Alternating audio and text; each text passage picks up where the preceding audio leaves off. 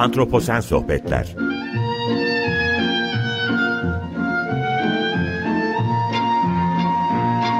Hazırlayan ve sunan Utku Perktaş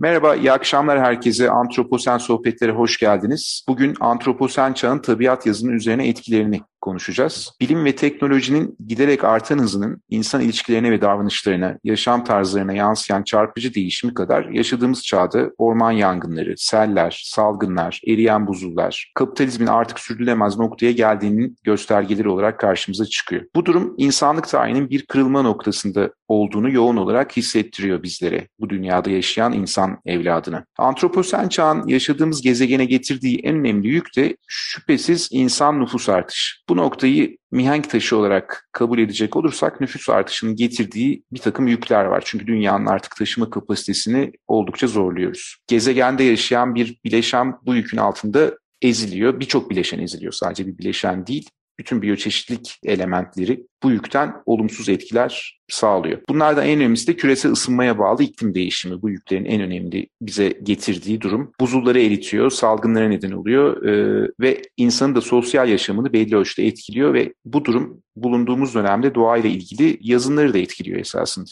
Bugün bu noktadan hareketle antroposen çağın tabiat yazının üzerine etkilerini yazar Buket Uzuner ile konuşacağım. Buket Hanım Türk Edebiyatı için çok önemli bir yazar. Olmasının yanı sıra aynı zamanda biyolog. Bu anlamda da kendisiyle bölümdaşız esasında. Buket Hanım hoş geldiniz. Ne iyi oldu geldiniz. Çok teşekkür ediyorum size. Nasılsınız? Hoş bulduk. Ben teşekkür ederim davetiniz için zaman bulduğumda iz, dinliyorum programınızı. Olmayın. Ee, ben çünkü çok e, e, herhalde en eski açık radyo dinleyicilerinden ve destekçilerindenim. Bunu gururlanarak söylüyorum. Olmayın. Hatta işi o kadar azıttım ki artık e, şimdi e, bitirmekte olduğum Ateş romanının ilk bölümündeki genç çevreci açık radyo dinliyor. Öyle başlıyor. E, ve açık radyodaki bir yangın haberiyle açılıyor Harika. roman.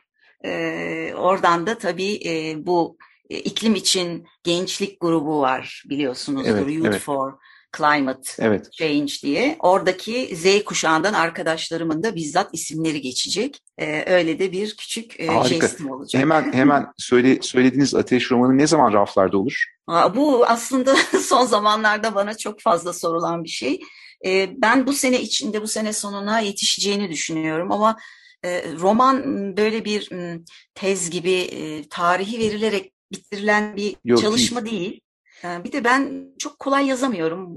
Bazı e, edebiyatçılar bir yılda bir roman yazabiliyorlar. Benim 3-4 yıldan önce bitmiş bir romanım yok.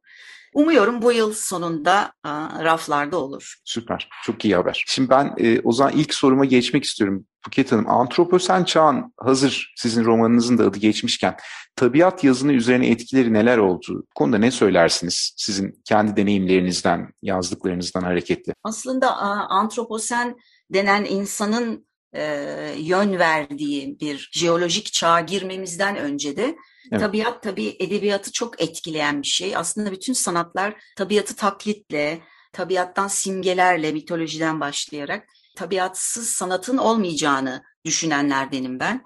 E, çünkü insanın hem hayranlık hem de korku duyduğu, e, bir türlü başa çıkamadığı, aslında bütün mesele de bu tırnak içinde başa çıkmakla ilgili. Onunla e, beraber yaşamayı düşündüğü dönemlerde e, tabiatla insan ilişkisi çok daha iyi giderken bu özellikle sanayi devriminden sonra tabiatı e, tabiatın efendisi olmaya soyunuluyor. E, zaten e, bu monoteizmin tek tanrılı dinlerden sonra da sen tabiatın efendisisin, dünyayı senin için yarattık diyor kutsal kitaplar. Oradan itibaren bir dönüşüm başlıyor insanın tabiatla ilişkisinde hı hı. E, ve onun efendisi rolüne soyunuyor. Bu endüstri çağında e, daha da artıyor. Tamamen e, mal olarak görmeye başlıyor. Alınıp satılan toprak parçası, hava, su, suyu da satıyoruz. Mesela benim babaannemin zamanında iyi ki diyorum o suyun şişelerde parayla satıldığını görmeden öldü. Çünkü buna katlanamazdı. Su o kadar insana, canlıya ait bir şeydi ki çeşmelerden su içen işte yani Osmanlı'daki insanlar böyleydi. Ama dediğiniz gibi tabii nüfusun da artmasıyla ve benim için en önemli kırılma noktası insanın tabiatın efendisi olduğunu sanmasıyla başlıyor. Bu yüzden tabiat her zaman edebiyatta ve sanatta baş köşede. Eskiden tabiat yazını deniyor buna tabii.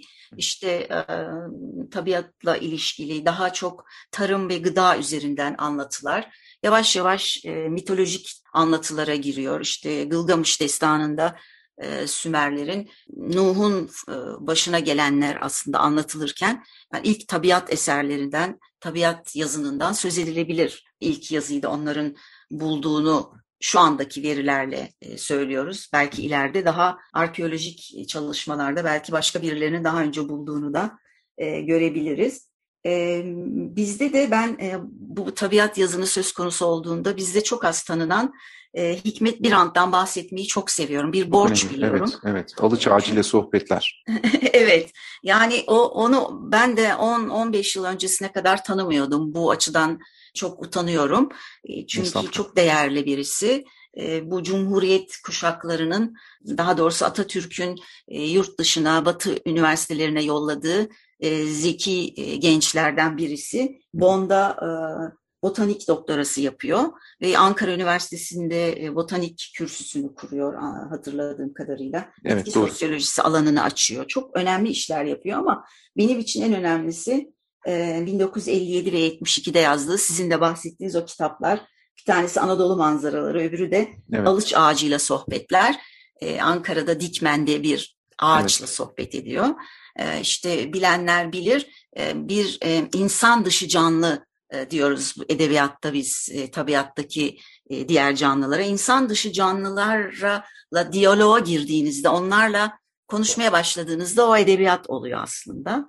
E, fakat konuşmaları sadece estetik ya da insan sorunlarıyla ilgili değil, toprakla, e, bir ağacın ihtiyaçlarıyla ilgili de konuşuyor. Bu kitap şimdi İş Bankası yayınlarından çıktı.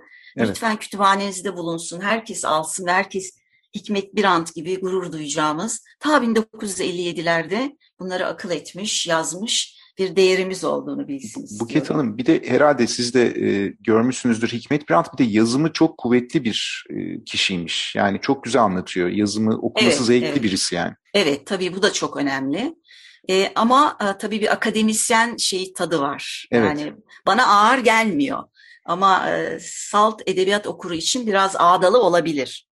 Ama eğer ona ağdalı buluyorsanız bu sefer Yaşar Kemal'e dönebilirsiniz. Evet. Çünkü onun zaten o Yaşar Kemal e, röportajlarla başlamış yazmaya. Evet. Onun o akıcı e, aslında e, okul görmediği için e, ekonomik nedenlerle e, bir köylü çocuğu ve okula gidemiyor. Okul görmediği için onun daha e, halk Ozan'ı ağzıyla yazdığı çok akıcı e, ve röportaj tadındadır romanlarının çoğu. E, onun da tabii e, çok önemli e, kitaplarından Deniz Küstü. Bu Marmara'daki müsilajla ilgili bir gazete benden yazı istedi. Evet. E, ben de baktım e, biyoloji alanında uzmanlar o kadar çok yazı yazmış ki hı hı. benim zaten haddim değil. Ben artık bir biyolog olarak e, sahada değilim. Ama e, Yaşar Kemal'in deniz küstüsünü ve ta 70'lerde e, Marmara Denizi'ni nasıl yok ettiğimizi, özellikle işte Yunusları yağ için bir katliama uğratarak yok ettiğimiz, balıkları mahvettiğimizden başlayarak o kitabıyla müsilaja edebi açıdan deniz küstü başlığını yakıştırmıştım. E, aslında birkaç isim daha vermek istiyorum eğer e, vaktimiz varsa. Tabii tabii tabii. tabii. Daha yeni başladık. Evet.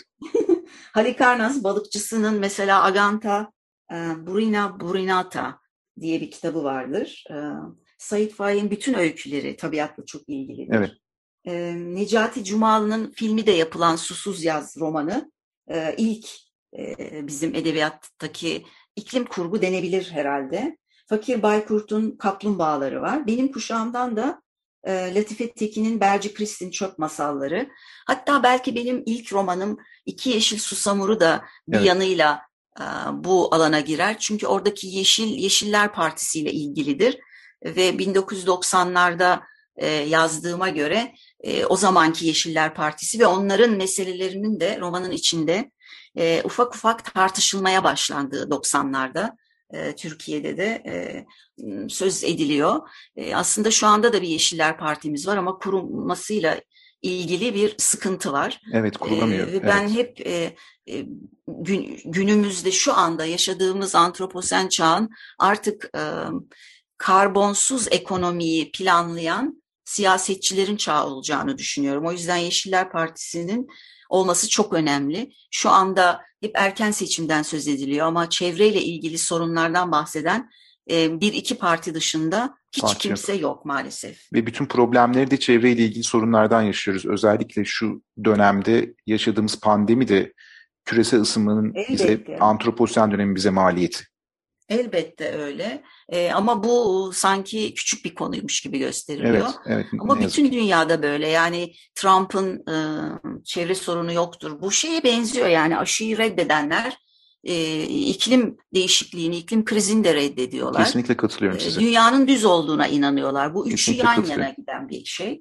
E, o yüzden e, yapılacak ne var bilmiyorum. O insanları iknadan ziyade gençleri eğitmek ya da evrime karşı olmak. Fakat e, biz ikimiz de biyoloğuz onun için bize fıkra gibi gelir ama e, şu anda evrime en çok karşı olan bütün haberciler, televizyon kanalları her akşam evrimin olduğunu kabul ediyorlar. Çünkü yeni varyantlardan bahsediliyor COVID-19'un. Evet evet mutasyonlardan mutasyon konuşuyoruz. Evet evet mutasyon konuşuyorlar evet. her akşam. Her akşam mutasyonu yani her akşam evrimi kabul ediyorlar e, farkında değiller herhalde. Zaten farkında olsalar kabul edecekler. Bu konuda bir cehalet yaşadığımız kesin. Her akşam dediğiniz gibi Çok mutasyon konuşuluyor. Ama, Kesinlikle mi? haklısınız. Çok katılıyorum size. Burada tabii bir de şeyi söyleyeceğim. Dün okuduğum bir kitaptan alıntı yapacağım. Ya rasyonel olanı kabul etmek, gerçek olanı kabul etmek irasyonel olanı kabul etmekten çok daha zormuş psikolojik olarak yapılan deneylerle. Herhalde biz iklim değişimi, iklim krizi, evrim, e, yaşadığımız çevresel problemler bunların hepsi ne kadar gerçek olsa da bunları kabul etmemek üzerine programlanmış bir yapıdayız herhalde bu insan nüfus artışıyla ve çevreyi pervasızca kullanmamız sonucunda ya da kapitalizmin getirdiği bize bir galiba şey defekt diyeyim ben buna. Ve irasyonel bir dünyada yaşıyormuşuz gibi. Gerçek olmayanları böyle kabul ederekten Trump'ın e, söylediği gibi iklim değişimi yoktur, soğuk havaları görüyoruz. Hani nerede küresel ısınma diye konuşuyordu. E, ama nedense bu bilime bir türlü yaklaşamıyoruz yani.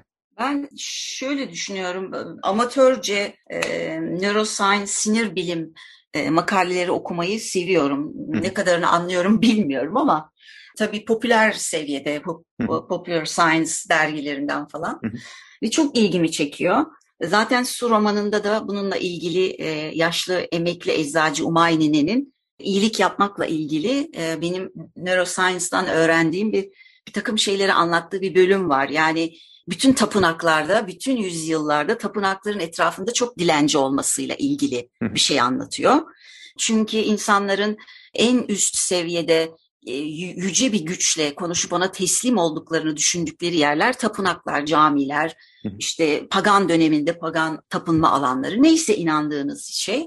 Orada o kendinizi teslim edip o iyilik içinde, e, iyilik dilekleriyle bulunduğunuz anda e, sizde bazı hormonların harekete geçmesiyle işte iyilik hormonu denen oksitosin adı verilen bu bir adı da iyilik hormonu olan hormonun daha fazla salgılandığını şimdi bize şimdiki olanaklarıyla teknik olanaklarıyla e, sinir bilimi anlatıyor. O yüzden e, dışarı çıktıklarında dilencilere 5 e, lira ya da işte 5 kuruş vereceklerinde e, buna 20 katını, 30 katını verebiliyorlar o hormonun etkisiyle. Biz e, bunu yeni bilim sayesinde yeni öğreniyoruz ama dilenciler çoktan farkındalarmış bunu diye bir espri var. O onu su romanında kullanmıştım. Sizin söylediklerinizle bunun ilişkisine derseniz rasyonel ve irasyonel fikirler karşısında irasyoneli seçmemizin nedeni yine bu sinir bilim araştırmalarında benim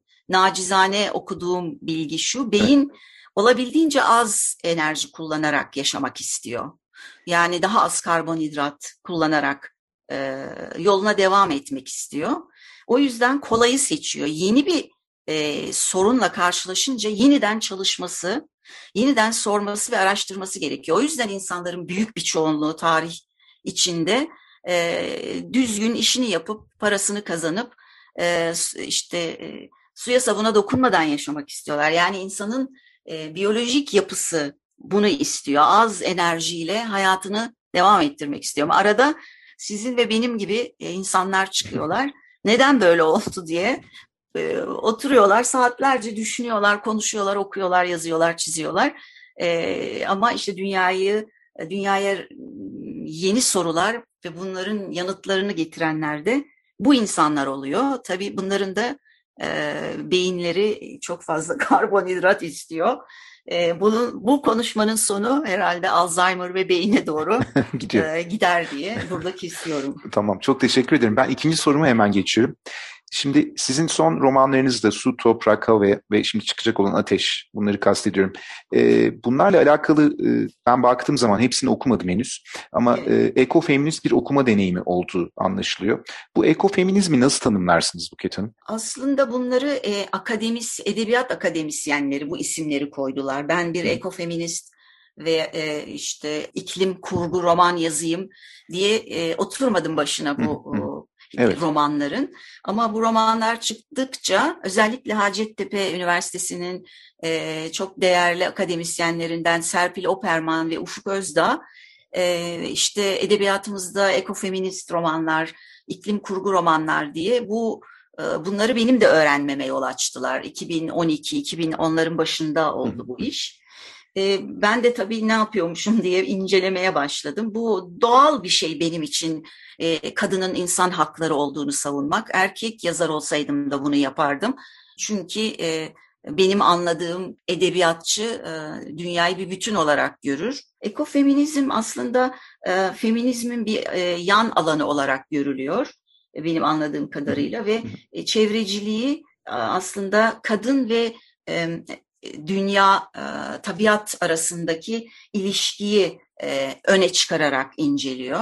Ama bir yandan da kadının doğurganlığını tabiatın doğurganlığıyla bir arada fakat bunun bir kadına dezavantaj olarak doğurduğun için işte şunları yapamazsın, buna katılamazsın görüşünün de tam tersi e, bu kadar üretken olmasına rağmen bunları da yapabilir anlayışıyla ortaya çıkıyor ve bu alanda bir yığın e, Fransız özellikle e, yazarların isimleri var, uzun listeler var. Çalıştım bunları ama belki bugün burada onlardan bahsetmek yerine e, ta, bütün dillerde benim bildiğim bütün yabancı dillerde toprağın mesela ana olarak anılması evet. ve ilk eczacıların ki işte Türkçe'de otacı deniyor, ottan yapıldığı herbal anlamına. İlk otacıların, eczacıların, tıpçıların hep kadınlar olması, ilk hikayecilerin de kadınlar olması ki hikayenin de bir tedavi unsuru olduğuna e, psikologlar ve psikiyatristler kesinlikle kesin gözüyle bakıyorlar ve bu kanıtlanmış da bir şey. Çünkü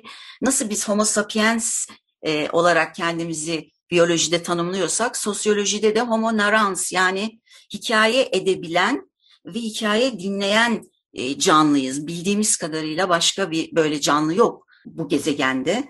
O yüzden ilk hikayecilerin e, bize anlatıldığı gibi Dede Korkut yerine mesela Nine Korkut olduğunu ben düşünüyorum. Çünkü evet. tarihi de, siyaseti de, e, bilimi de hep erkekler düzenlemiş. Mesela dünyada kadınların kurduğu tek bir şehir yok. Kadın ihtiyacına yönelik düşünülmüş tek planlanmış bir şehir yok. Bütün krallar, din insanları hangi dinden olursa olsun hep erkekler. O yüzden bize hep erkek hikayeleri anlatılmış. Biz kadınlar hakkında pek bir şey bilmiyoruz. Evet. Ekofeminizm tabiattaki tabiatla kadın arasındaki e, ilişkiyi anlatırken aslında feminizmin de bir dalı olduğunu unutmamamız lazım. Belki konuyla çok ilgili değil ama e, bu dörtlememdeki hava romanı Kayseri'de geçiyor ve nükleer santrallerle ilgili bir roman. O e, bu dört romanın ana kahramanı bir kadın gazeteci Defne Kaman, nükleer santrallerin artık dünyada kapanmak üzere olduğunu ve onun için Türkiye'ye yeni bir e, hatta ilk nükleer santralin kurulmasının yanlış olduğunu yazdığı bir makalesi yüzünden e, mahkemeye verilmiş ve işinden atılmış bir gazeteci. E, fakat mahkemesini Kayseri'ye özellikle koydum. Çünkü Kayseri'de e, su ile şifa dağıtan, e, Anadolu'daki ilk şifahaneyi kuran e, Selçuklu Prensesi Gevher Nesibe'den bahsetmek istedim. Ve onun tarihte bize anlatılan hikayesinin aslında öyle olmayabileceğini dair ikinci bir karşı tarih ve ilk defa bir kadın tarafından yazılmış bir tarih olarak böyle bir deneme yaptım mesela hava romanında.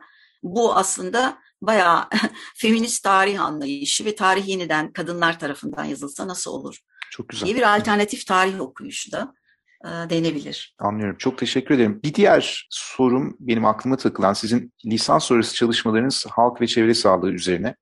Bu çalışmalarınızdan elde ettikleriniz romanlarınızı etkiliyor mu? Özellikle antroposeni düşündüğümüzde, insan çağını düşündüğümüzde bakış açınızı etkiledi mi? Kesinlikle etkiliyor. Yani özellikle ilk gençlik çağında hangi alanda eğitim alıyorsanız bu eğitim olmayabilir ailede işte eğitim olanağınız olmayabilir ama ailenin eğilimleri yüzünden hangi alanla ilgiliyseniz mutlaka hayatınızı da etkiliyor. Ben önce mikrobiyal ekoloji Norveç'te bir bursla gittiğim Bergen Üniversitesi'nde öyle bir yüksek lisans eğitimine girdim. Orada ekstrem canlılarla ilgili daha çok çalıştık. Çöllerde ve buzullardaki ekolojik yapılarla. Daha sonra Michigan Üniversitesi'nde Public and Environmental Health diye bir bölüme gittim. orada aslında sadece biyologlar değil, diş hekimleri, tıpçılar ve kimyacılar hep birlikte çevre ve toplum sağlığı çalışıyorduk ve böylece aslında çevre sağlığının toplum sağlığının ne kadar etkilediğini görmüş olduk. Mesela case study olarak çalıştığımız bir alanda bu beni çok etkilemişti. E, sularına daha, daha fazla flor, içme suları biliyorsunuz Amerika'da musluktan içebiliyorlar. Evet, evet. Bir evet, zamanlar bizde de evet. öyleymiş. Musluk sularına ekstra flor eklediklerinde e, dişler için, çocukların dişlerinin çok çürük olduğu bir kasabada e, bu sefer kanser artmış. Oradaki case study küçücük işte bir e, milyonda bir par, e, ppm'le ölçülen e, bir miktarın insan hayatını ve o kasabadaki hayatı ne kadar etkilediğini görüyorsunuz. Yani bilimin aslında ne kadar önemli olduğunu e, ve bu pandemide de gördük ki e, Papa bile e, gelin size cennetten arsa vereyim demedi. Papa da gitti aşısını oldu. Evet. E, bütün din insanları e, bilimin ne kadar e, ışık saçan ve şu andaki en önemli e, koruyucu olduğunu kabul ettiler. E, çevre sağlığı, zihin sağlığını da bir arada getiriyor. E, toplum sağlığını da yan yana getiriyor. Onun için biyoloji aslında anaokullarında ekolojiden başlayarak bence verilmeli. Bu zaten demin bahsettiğim e, iklim değişikliği için gençlik grubu e, o, e, Ela ve e, Atlas'ta program yapıyorlar Açık Radyo'da zaten. Evet, evet. E, onlar e, şimdi anaokullarına da bu ders konsun diye e, bir çalışma yapıyorlar. Bu benim zaten 20 yıldır söylediğim bir şey. Düşünün anaokulunda çocuklara eskiden yani Osmanlı döneminde veya Cumhuriyet'in ilk yıllarında annelerin çocuklarına öğrettiği bak bir yaprağı koparma o ağaç onun annesi. İşte çöpü ayırarak kaldıralım, işte kompost yapalım, e, işte toprağa çöpünü atma. Bunun gibi minik minik şeyleri toprağın içinde binlerce canlı var senin gibi onlar da canlı diye. Anaokullarından öğretilmeye başladığında toplum sağlığını da etkileyecektir. E, ve bugün içine düştüğümüz e, bu kısır döngüde e, biraz açılacaktır. Ve dediğim gibi karbonsuz ekonomiye e, değer veren, bunu programına alan e, hükümetler için çalışmamız gerekiyor. Gelecek evet ben kesinlikle. Romanlarımda bunu, bunu söylemeye çalışıyorum. Eğer vaktimiz varsa Tam bu şey noktada birkaç birkaç dakikamız kaldı ama benim tam bu noktaya geldiğimizde bir sorum daha var size hemen. Tamam. Bu özellikle e, hem biyolog kimliğiniz hem yazar kimliğinizi birlikte de düşündüğümüzde şimdi tüm bu antroposen çağın bize getirdiği maliyetlerin karşılığı bir biyoçeşitlik krizi, içinde olduğumuz bir evet. kriz. Ve bir de iklim krizi tabii. İklim krizi de biyoçeşitlik krizini tetikliyor. Bunları nasıl değerlendirirsiniz diye bir sormak istiyorum size. Her şey insan yani antroposendeki o insana bağlı diye düşünüyorum. Biraz evet. bu Yoel Harari'nin kitaplarının da okuru olarak e, o da hep bunu söylüyor. Herhalde e, aklın yolu bir olduğu için aynı şeyleri hepimiz düşünüyoruz. E, insandan başka bu, bu bunu çözecek kimse yok. Onun için ne kadar çok insana ulaşabilirsek, ne yolla ulaşabilirsek e, bu kardır. E, insanlar bir araya gelerek buna dur diyecek. Evet. Bir de Paul Ehrlich'ten bahsetmek istiyorum. O çok bizim önemli, evet. kuşaklarda özellikle çok popülerdi. Stanford hala hayatta. Evet. Evet ve işte istatistiğin ne kadar önemli, biyoistatistiğin ne kadar önemli olduğunu bana şahsen önce küçümsediğim bir şeydi. Öğretmiş kişilerden biridir. Evet nüfusla çok ilgili kaynaklar çünkü azalıyor. Tarımın şekli değişebilir. Değişik formlar önerilebilir. Bütün mesele insanın buna ikna olmuş olmasıyla ilgili. Ama insan felaket yaşamadan ders alabilen bir canlı değil. O yüzden belki de bu yaşadığımız felaketler eğer bundan sağ salim çıkabilirsek iyi bir ders olacak diye düşünüyorum. Başka ne söyleyebilirim? Umarım ders olur. Şimdi bir de şöyle bir şey var. Hep tarihte yaşadığımız bu felaketlerden yeterince ders çıkartmıyoruz. Hep unutuyoruz galiba. Çok balık hafızalı gibiyiz. Dolayısıyla da hep tekrar ediyor. Bu içinde olduğumuz pandemi de aslında geçtiğimiz yıllarda yaşadığımız problemler arasındaydı. Tek pandemi değil dünyadaki ama evet. e, sebeplerini doğru değerlendiremememizden dolayı geldiğimiz nokta yine aynı nokta. Evet, e, burada belki gene e, başladığımız yerden edebiyattaki e, durum nedir? Hı hı, yani evet. e, ekokritisizm veya e, iklim kurgu ne yapabilir diye bir e, Scott Slovich diye e, benim son zamanlarda tanıdığım ama anladığım kadarıyla e, dünyada edebiyat alanında e, akademik alanda çok tanınan bir e, e, ekokritik e, ara, e, eleştirmen var. Onun iklim krizi ilgili edebiyatçıların aslında bir sorumluluk yüklenmesiyle ilgili bir cümlesi var. Beni çok etkiliyor. E, bunu da birkaç kere söyledim. Ona iletmişler. Ondan da yeni bir selam geldi bana. Çok Harika. da sevindim ona ulaştığı için. O şöyle diyor. Buradan okuyorum şimdi. Evet. E, bu iklim krizi günlerinde edebiyatın zeki olup da dünyanın başına gelenlerle ilgilenmeyen sorumsuz eleştirmenler eğlensin diye yaratılmış entelektüel bir oyuncaktan daha fazlası olduğunu her zamankinden fazla düşünüyorum diyor. Çok bir güzel. çalışma alanı olarak edebiyat ve edebiyatın kendisi en temel düzeyde insanın değerleri ve davranışlarıyla ilgilidir. Yani edebiyatçının bir sorumluluğu var diyor. Bu, bu cümle ilk başta bana itici geliyor. Çünkü benim ilk gençlik yıllarımda e, sadece sağcı ve solcu olmak gibi böyle e, ortası olamazmış ya da işte bu kadar uçlarda olmanız gerektiği gibi düşünülüyordu. Ben de solcu bir öğrenciydim ve bizim edebiyat ve sanatla ilgili düşüncemizin şu olması gerekiyordu. Sanat toplum içindir ve ben buna gönülden katılıyordum. Fakat 30 yıldır yazan ve yazarak geçinmeye çalışan birisi olarak şunu gördüm ki böyle bir şey yok. Sanat toplum içindir falan diye bir şey yok. Yazar kendisi için yazıyor. Hepimizin kendi arızaları, sancıları, çocukluk travmaları var. Çünkü hiçbirimizin annesi babası mükemmel değil. Biz de anne baba olarak mükemmel değiliz. İşte hepimiz o travmalar nedeniyle kendimizi iyileştirmek için yazıyoruz. Ama burada Scott Slow için söylediği şeye sonradan bu noktada makas değiştirerek gelebiliyorum. Çünkü örneğin benim travmalarımdan birisi tabiatla ilgili insanın kayıtsızlığı, Hı. insanın şüpheci olmadan önüne konan her şeyi kabul etmesi, insanın kendini tabiatın efendisi zannetmesi benim problemim.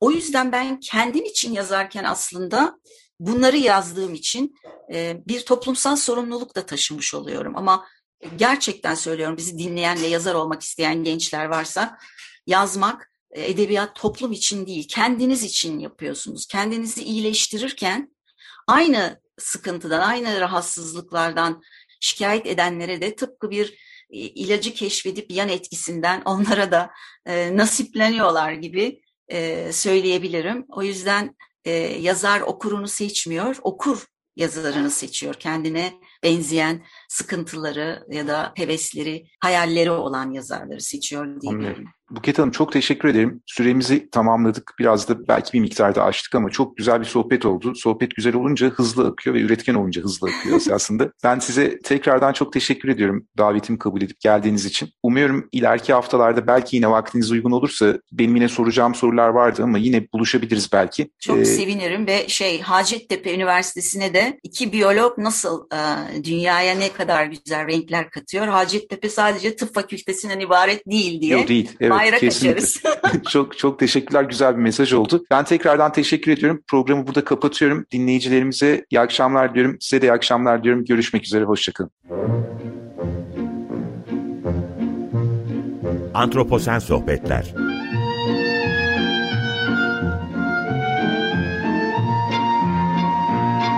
Hazırlayan ve sunan Utku Perktaş